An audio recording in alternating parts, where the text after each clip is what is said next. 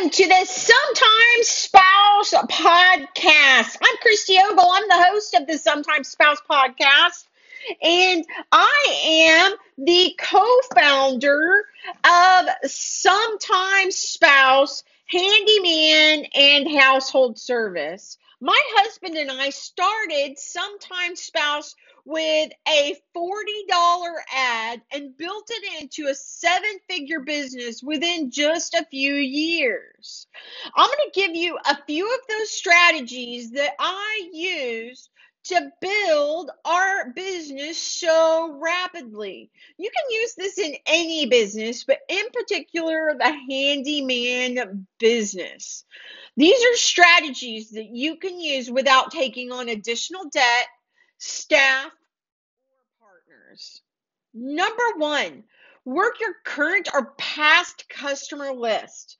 Do you have a customer list? You do. The average person has two to 300 contacts in that cell phone. So pick up the cell phone. That's your customer list. Start using those people as your customer list.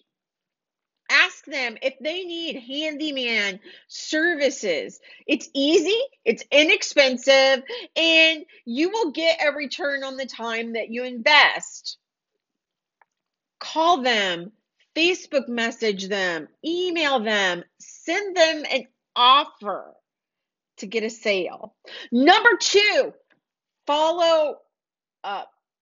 If you do a mailing, uh, emailing blast, a Facebook blast to current or prospective customers, or even a prospect list that you've rented, follow up with low pressure, information oriented marketing effort.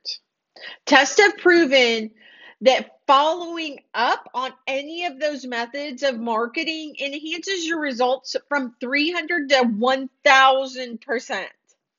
Just a little bit of extra time. Three, use risk reversal.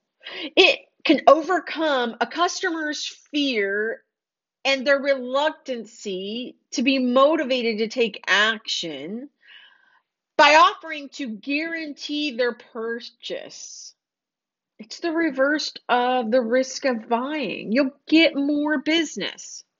Number four, bump and upsell. If you offer every customer some sort of bump or upsell of 10, 20, 30, 40%, it could dramatically affect your bottom line. Not everybody's going to say yes, but a certain percentage will say yes. So it will up your sales. Number five, sell them and then sell them again. Surprisingly, 10% of your co- customers, if you contact them within 10 to 20 days from their initial purchase, 10 to 25% will buy something else from you on the spot. Just as a regular follow up to the business. And remember, people don't care why you're in business or that you need to t- make payroll or whatever. The only reason that they deal with you or let you deal with them is that to some extent, they see an advantage to themselves.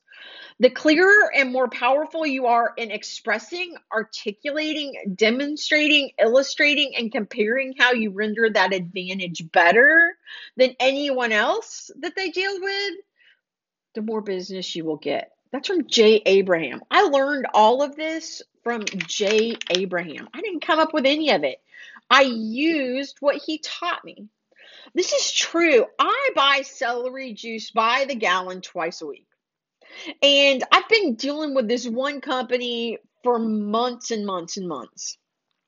And one day I Facebook messaged them because that's how I contacted them for months to get my celery juice from them. And uh, they said, Well, I'm sorry, but we just don't check Facebook that often. I felt that way. I felt like I don't care if you check Facebook or not. I'm purchasing $56 worth of celery juice from you every single way. If you want my continued sales? Check your Facebook page.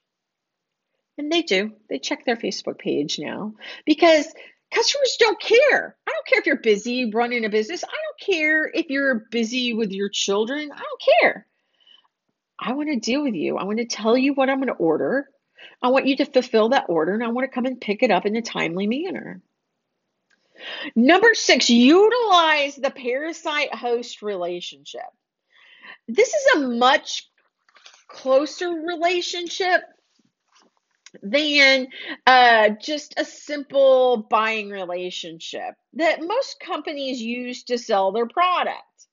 The host parasite relationship occurs when you enter into a joint venture with another business and you work together, trying to work together on an ongoing ba- basis with what they have. I work with roofers. I work with construction companies. I work with people that are organizers. I work with people that are in people's homes. Number seven, use your competitors' resources and profit from it. This is easy to do now with Google and Facebook, and you can see what your competitors are offering. If you give lots of price quotes and you generate lots of prospects, to convert some people, they're going to go to someone else and you're going to talk to them. Not everyone is going to want to do business with you. Um, you might not have their machinery. You might not be able to get to them in time. It may be too complicated for whatever reason. It makes sense that once a customer prospect decides to utilize you, you could refer them to your competitors. Uh, I do this. There's people that call me all the time from down south in Bell County that I might not service their area because it's just too far. I'll send it to one of my competitors. But I take a percentage of the profit and I keep it. You can make tons of money off of doing this. There's also a lot of construction companies that will send us all of their handyman business and we will send them our bigger business because we don't do major remodels. Number eight, offer extended guarantees and incentives. What most customers like is to feel special. They also like it to be risk free. The more incentive you can offer them, the more they're compelled to purchase from you. So give them a few alternatives to up your sales. Number nine, lock in the sales in advance you can offer an ongoing service and a first time service fee at a very low, low cost. The customer must agree in advance that they will use your product or service and they will continue to purchase it for an agreed upon duration of time. And number 10, if you know a company is going out of business, buy its customer list up and fulfill its orders. I've done this several times. Approach them and let them know there's a way to avoid making no profit. Offer to get their customers for a flat fee or an ongoing percentage of the profits and then integrate them into your business. That was just 10 tips to help you build a seven figure handyman business, that you can use these strategies to boost your company's profits without taking on venture capital and without additional debt or staff or partners. I'm Christy Ogle with the Sometimes Spouse podcast.